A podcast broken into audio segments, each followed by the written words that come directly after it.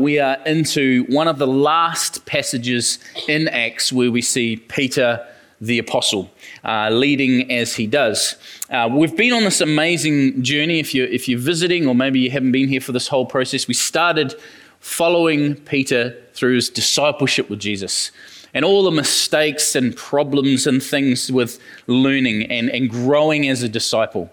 Uh, and then we've started this series, and we're only one away from finishing uh, lead, where we get to see the fruit of that discipleship that uh, Peter has been through and what it turns into in terms of Christian leadership.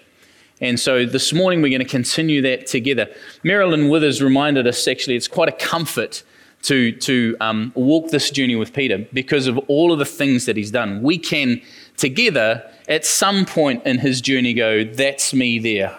Uh, yep, that would have been me there. Um, the thing is, we, we can do that with all of Peter's fumbling around and mistakes as, as, as a follower, as a, as a disciple.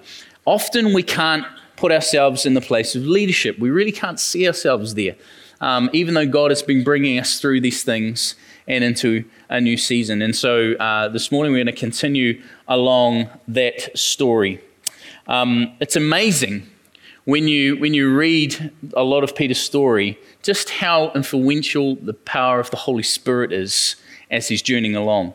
And just how amazing for a Jewish believer, uh, raised as a Jew, that he can embrace the Spirit and, and walk along that journey with him. And so, um, yeah, we move from the miraculous occurring in, in form of an angel and the Spirit doing what the Spirit does to seeing the outworking of the Holy Spirit in and through his leadership.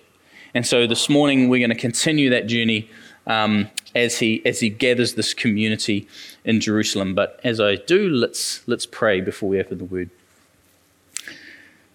Oh Lord, it's a privilege to come together as your body and to open your word and have you speak to us by your Spirit through it.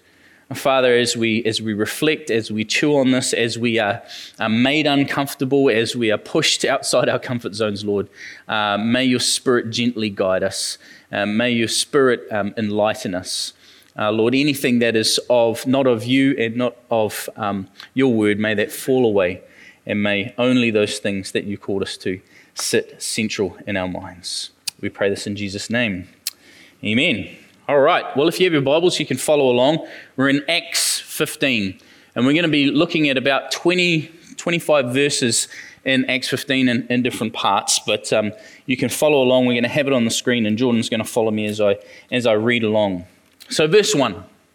Verse 1 of chapter 15. Certain people came down from Judea to Antioch and were teaching the believers. I'll pause there for a second. We have evangelists who have left this area, Judea, down where Jerusalem is, and they're heading towards Antioch, which is up near uh, modern day Turkey and Syria. And they're doing a bit of a road show. They're taking the gospel out um, to the communities far and wide, some of Paul's missionary journeys. And uh, they get to Antioch, where, where Paul and Barnabas are, and they're spreading this message of hope. Herod's dead, we heard about that last week, and so the ability for the gospel to go out further has, has, has had its borders broken down. And so we've got these evangelists heading around, all right? And then they drop one of these on them. Unless you are circumcised according to the custom taught by Moses, you cannot be saved. This brought Paul and Barnabas into sharp dispute and debate with them. So here come these evangelists, and they drop this message on them. Uh, and Paul and Barnabas uh, are wrestling with this. And so Paul and Barnabas were appointed, along with some other believers, to go to Jerusalem, up to Jerusalem, to see the apostles and elders about this question. So they felt these guys were sent up there to share this message. They disagreed. Their experience disagreed with what was going on. And so they said, We're going back down to Jerusalem, this main council for Christian living and life and doctrine. We're going to go down there and we're going to challenge them on this because we don't believe through our experience and what God is doing by His Spirit that this is right. The church sent them on their way, so that's good. And they traveled through Phoenicia and Samaria. And as they did so, they told how the Gentiles had been converted. This news made all the believers very glad. When they came to Jerusalem, they were welcomed by the church and the apostles and the elders, to whom they reported everything God had, been, had done through them. Now, this is everything. Paul and Barnabas are hearing all of the stories that they've gathered as they've seen the Spirit moving among people who are not Jewish. Okay? And then some of the believers who belonged to the party of the Pharisees, those guys, stood up and said, The Gentiles must be circumcised and required to keep the law of Moses. So they get up there and they get the same message. Now, there's two brilliant things at play here. One, I think, is an example of leadership that seeks to be collaborative and consultative. Okay? It very much sits at the heart of who we are as Baptists. We come together to seek the mind of Christ around God's word, and we discern what he might be saying to us here and now. I love that element about it. But there is this other element, which is a pastoral response to those outside the Jewish tradition. Okay? They're wrestling with this.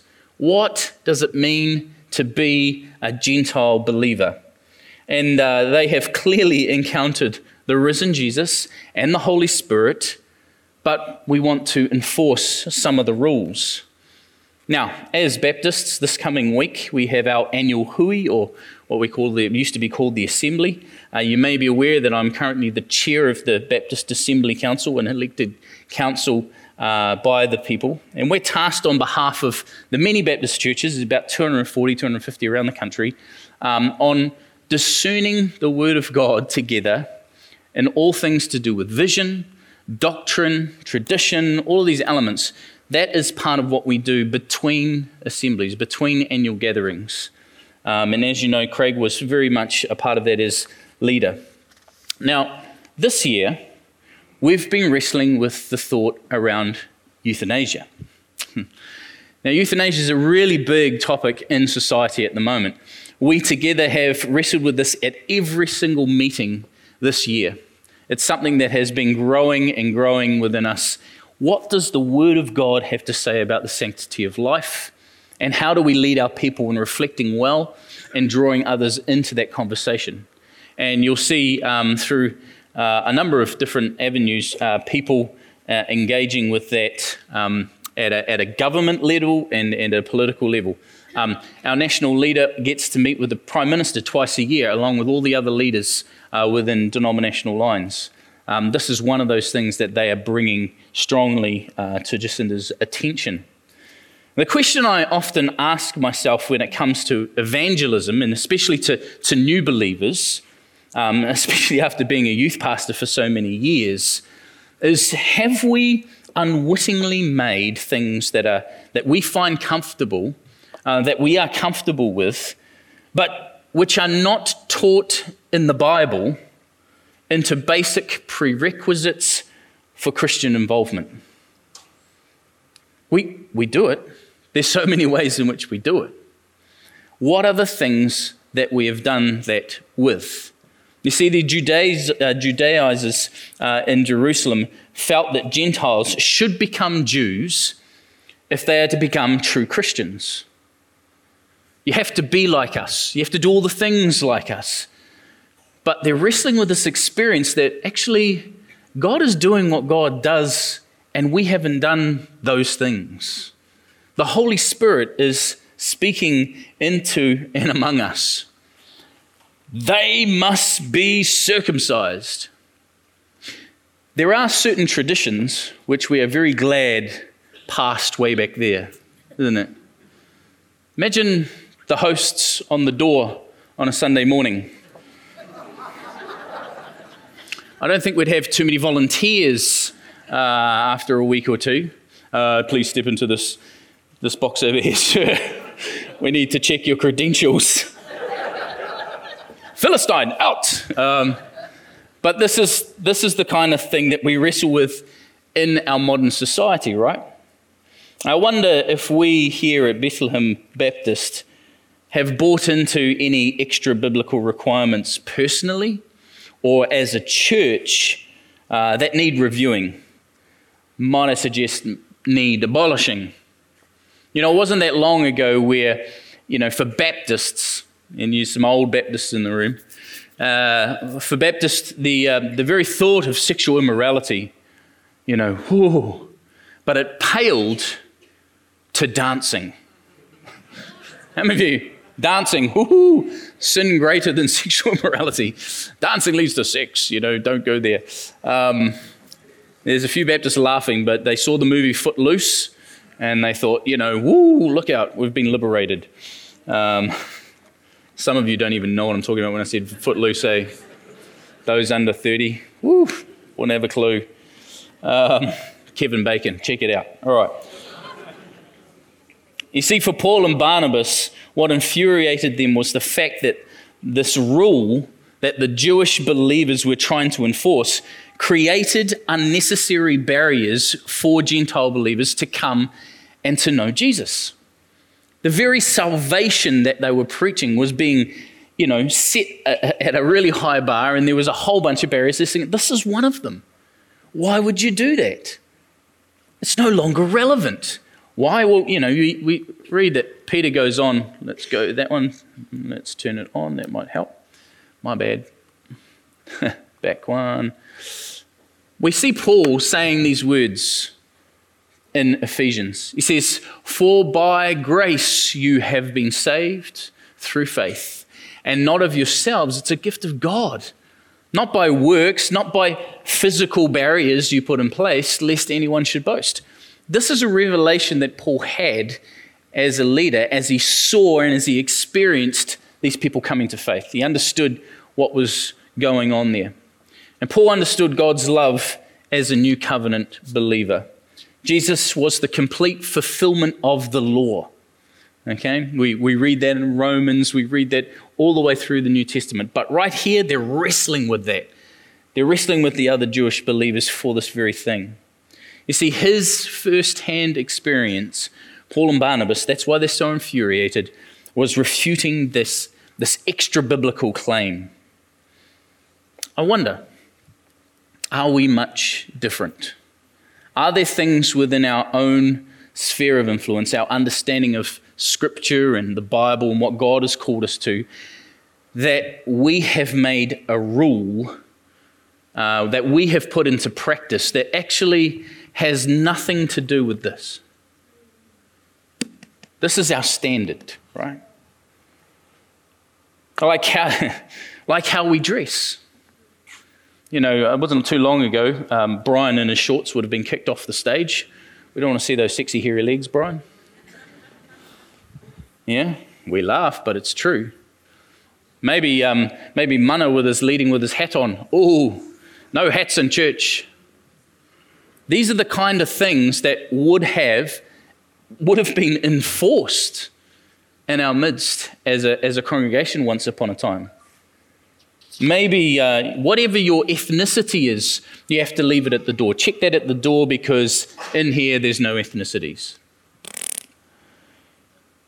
If you're Maori, do you have to approach faith in the same way a Pākehā might? Maybe if you're, if you're Spanish speaking or you're Japanese, do you, does that all just get put aside for the way we do things? I don't think so. You see, I want to ask you what ways are we creating barriers to explorers to the faith? Are we setting bars too high that even we can't reach them, but we expect them to? These are the barriers we create. And how has, has culture and humanity changed so much so that once dancing was not okay and today it is? We're talking 20 years maximum. This is how we need to wrestle with Scripture and understand how God is working among us. All right, let's move on to Acts 15 again, where we're going to go to uh, verse 6 to 12. And Jordan can follow me along again. The apostles and the elders met to consider this question. Okay, so this council is gathered, they've come down, they're bringing these, these thoughts to them.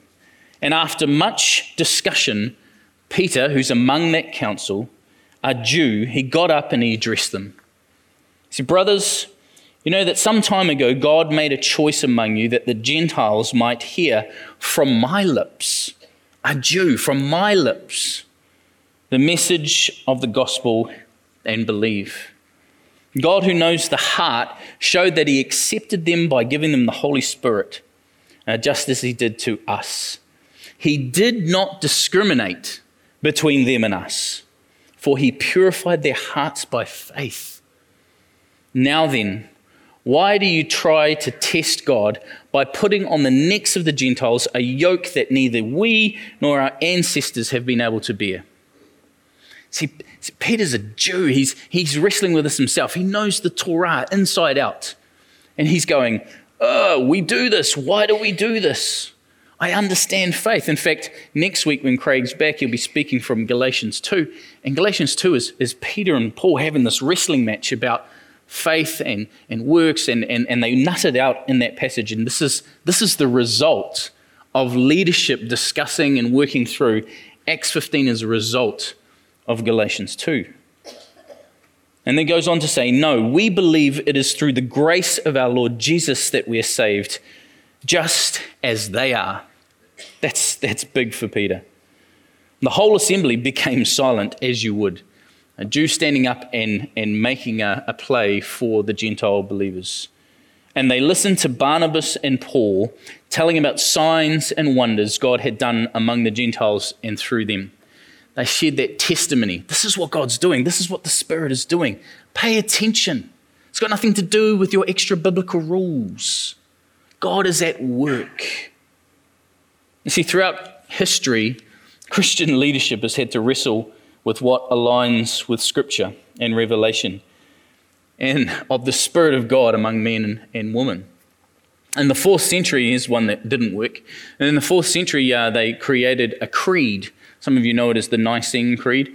Uh, well, in the sixth century, um, it got amended by a council. Whew. Some of these councils don't work, all right? Uh, and then it's, uh, they added a term in there. Uh, so it was the Spirit proceeds from the Father, and they put, and the Son, meaning from Jesus as well.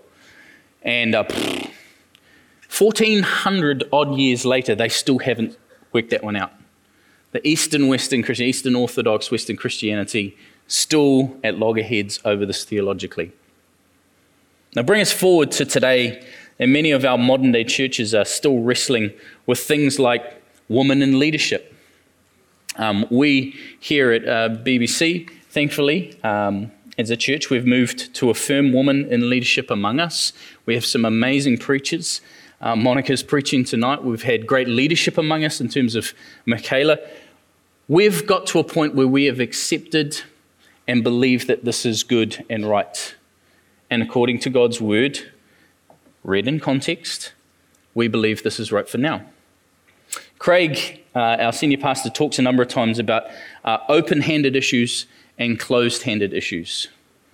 Um, closed handed issue, for instance, would be same sex marriage. We talked about uh, this a little bit here in this very auditorium um, a couple of years ago. Three years ago, we, we wrestled with this.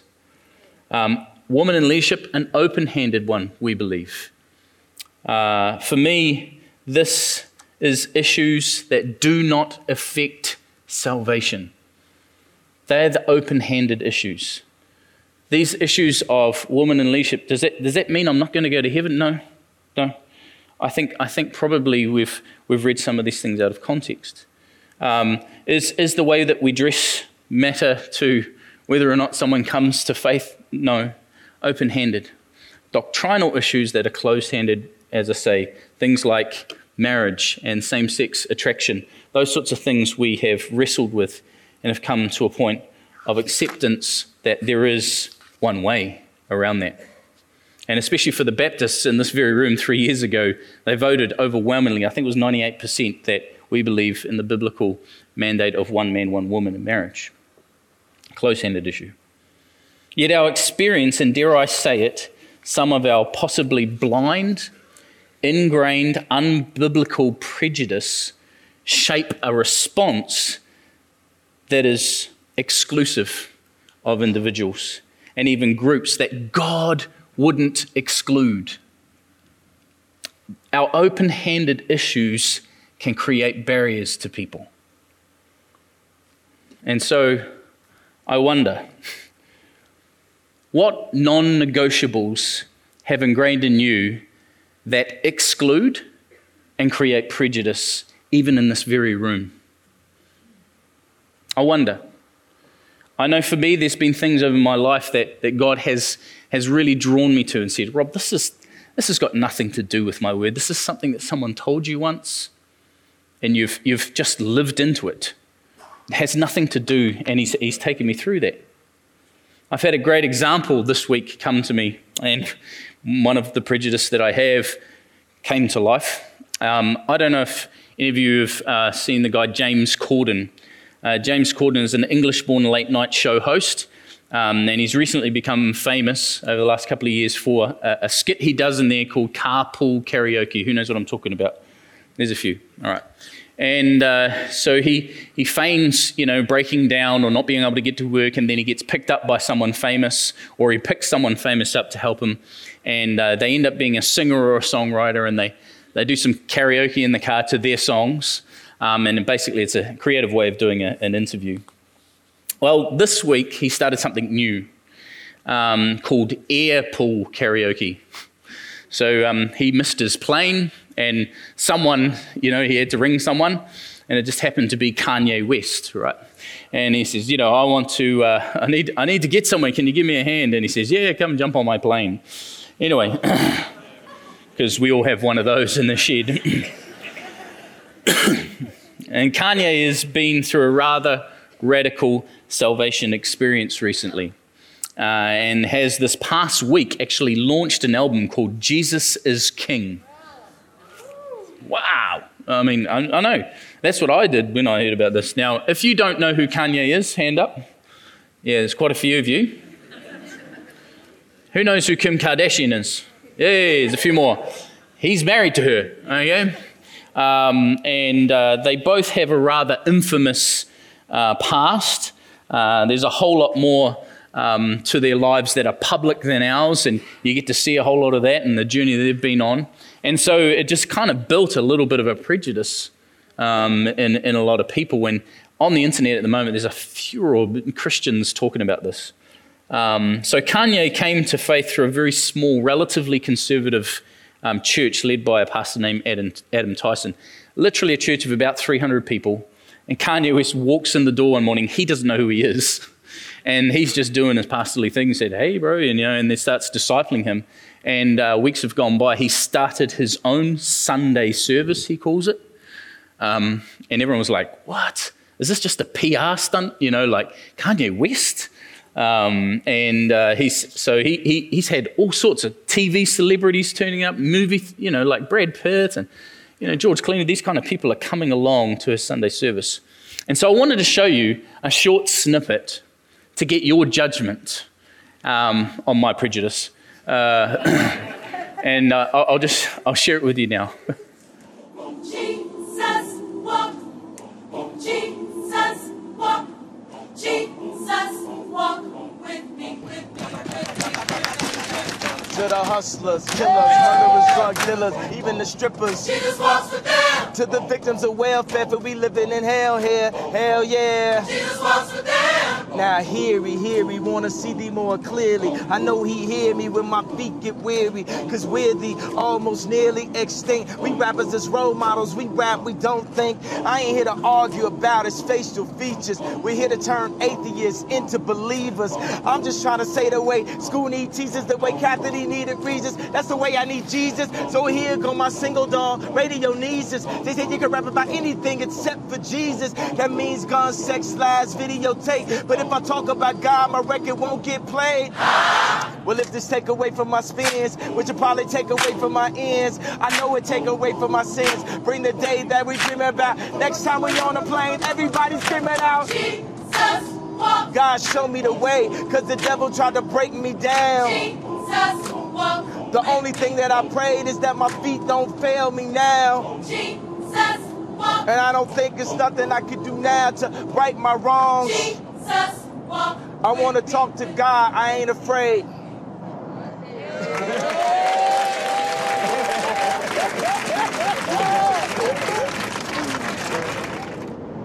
what do you say to people who would say, and there will be people that will say, I don't believe it. I don't believe the reawakening of that Kanye is saying he's having I don't believe if I look at the last two, three, four, five years of his life, I don't believe that this can be as uh, night and day as it is. Do you know what I mean? Well, that's that, you, what- that you would be one day living your life in one way and now saying everything is for this. I'm not sure I believe it. What would you say to those people? Well, I'd say when you go to sleep, would you agree that you are asleep when you are asleep? And when you wake up, would you agree that you are awake when you are awake? Yeah. Would you agree that, that are, those are two different states? People who don't believe are walking dead. They are asleep. And this is the awakening.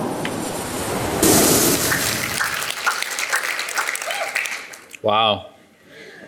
Um, you can see from that video, there's a genuine faith going on there, the development of faith.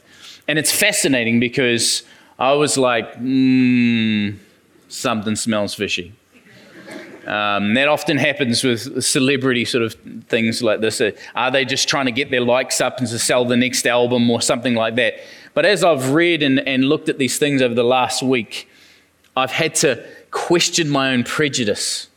What is it in me that doubts the validity of his faith?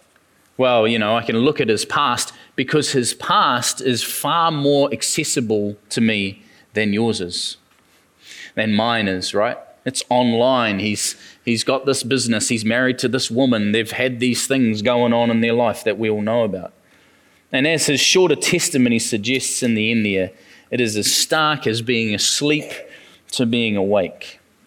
And so I wonder who have we excluded when grace and faith have called us to include them? Because of those prejudices that are built up inside of us. Those things that we say, actually, you know what, God, they don't fit this perfect mold, this perfect box that I have for them. Maybe the new believer doesn't fit the stereotype of a good Christian, uh, the relational grid that we put everyone through. You know what I'm talking about. They're different. Maybe, maybe it's as simple that um, I, they're, they're disabled and I don't know how to work with disabled people. Maybe it's they're deaf and, and I don't do sign language. These are all excuses we make because we've built up prejudice in our minds. And maybe it's because they've got a different ethnicity. How can we embrace and include? This is what Peter is pushing. Actually, I'm convicted by the Spirit, we need to include the Gentiles in this. I had this guy that sat at the back of my church, black bucket hat, you know, black singlet, black shorts. He's about six three and four foot wide, massive Maori dude. Sit there, dark glasses on, um, an imposing figure. Used to be a gang member. No one would go and speak to him. No one would. He's a lovely guy. Um, worked, walked in the first day, gave him a hongi, just like, hey, bro, nice to see you. Where'd you come from?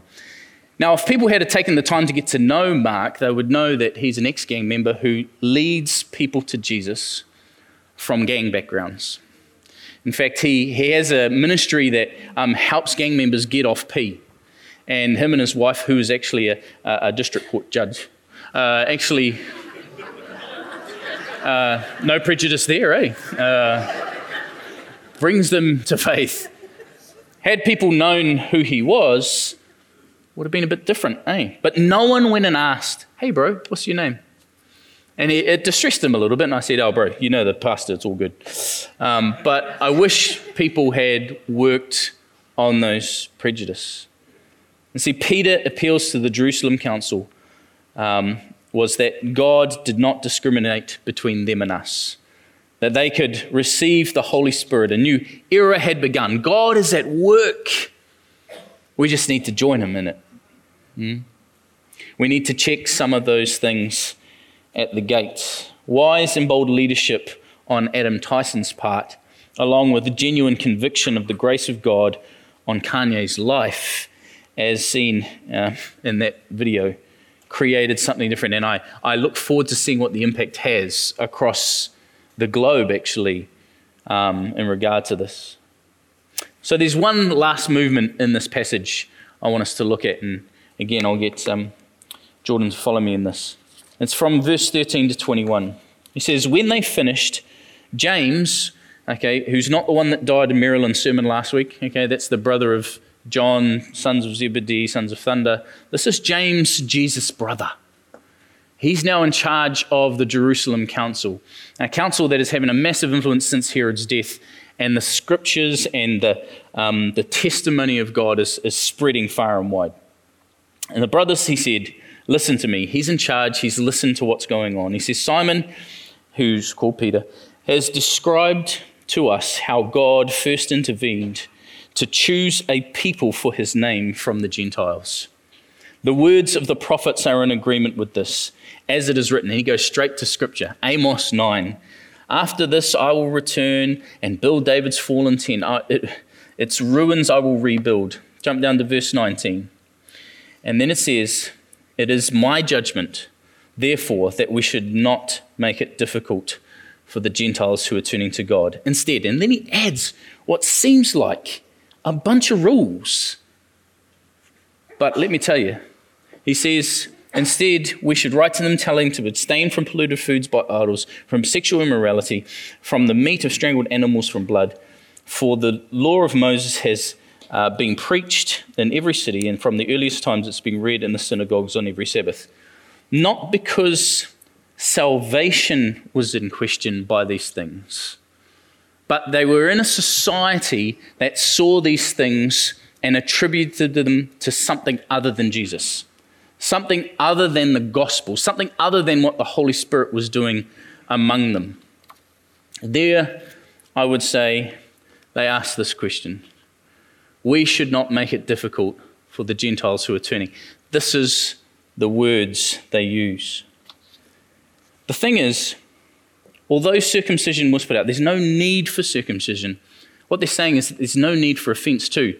We can actually create barriers to the gospel and to the movement of Jesus among people by causing offense to what their sensitivities are within society. James is a smart guy. Says scripture is always our standard for faith and practice. The law of Moses was known and articulated regularly everywhere. These prohibitions that he's put in there, these things, as I said, to keep them away from we have, we have things like this in our society, right? Let's take alcohol, for instance.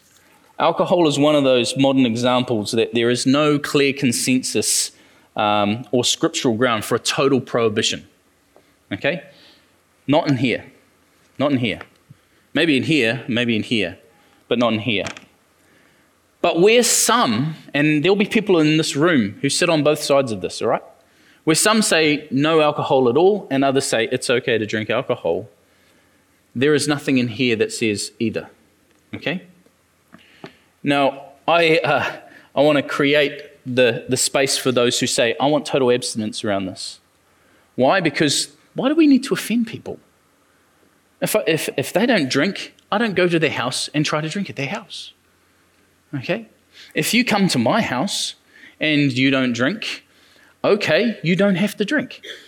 The point of these things was to create a space into which we didn't create barriers for others. Jeremiah, uh, sorry, uh, 1 Corinthians 9, I became all things so that I might win some to the, uh, and to the Jews I became a Jew. This is, this is Paul's words later on. Buddhism, Islam, Hinduism, they all see alcohol as a sin. You see, the very opposite can occur for those who've been recently liberated. And so the idea really is that where are we causing needless offense? You see, the thing is, these are the barriers we create. We say to people, this is, this is a standard you must meet to be saved. No, no. Is this the standard you need to meet to be a, a, among us as a community? No. No, no, no. That's not right. See, scripture and experience shape doctrinal formulation. Okay? And it moves with time. Okay? This gives us the space to flex in our world. You don't need to become a Pākehā to become a Christian. You don't need to adopt cultural practices of one or the other. In fact, you may need to lay down some for the sake of another. You don't need to pray in English. There's about 20 different language groups in this room. Pray in your language, in your mother tongue. Let me tell you something, there's something powerful about it. Someone thinks you're praying in tongues. All you're doing is praying in Spanish or Chinese or Japanese. You don't have to lay those things down. Brooke uh, her name's Brooke Fraser, we know her as, she wrote um, all of her albums she's done um, in Spanish as well, and actually in three languages. She learnt to speak Spanish so that she could sing these songs, and for those in the majority, and this is a huge amount of the population who speak Spanish, that they could hear those beautiful words of Scripture sung in their own tongue. And it's amazing. You can watch a documentary online about that. These are the kinds of things that we're being called into from this, um, this passage in Acts 15.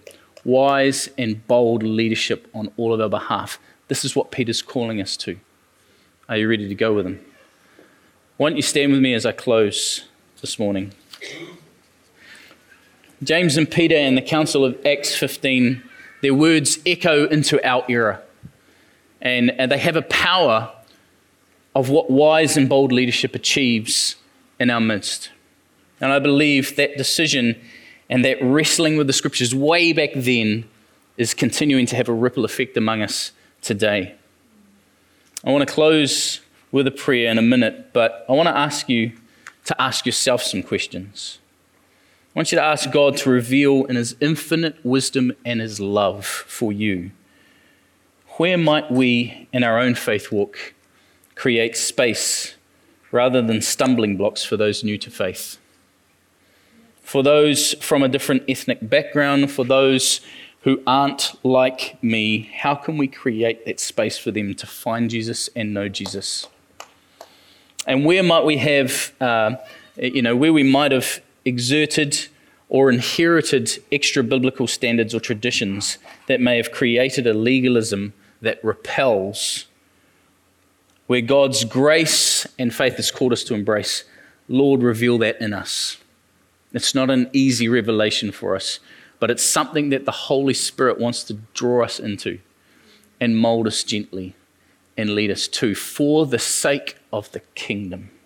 Let's take that moment and just still ourselves, and I'll close in prayer.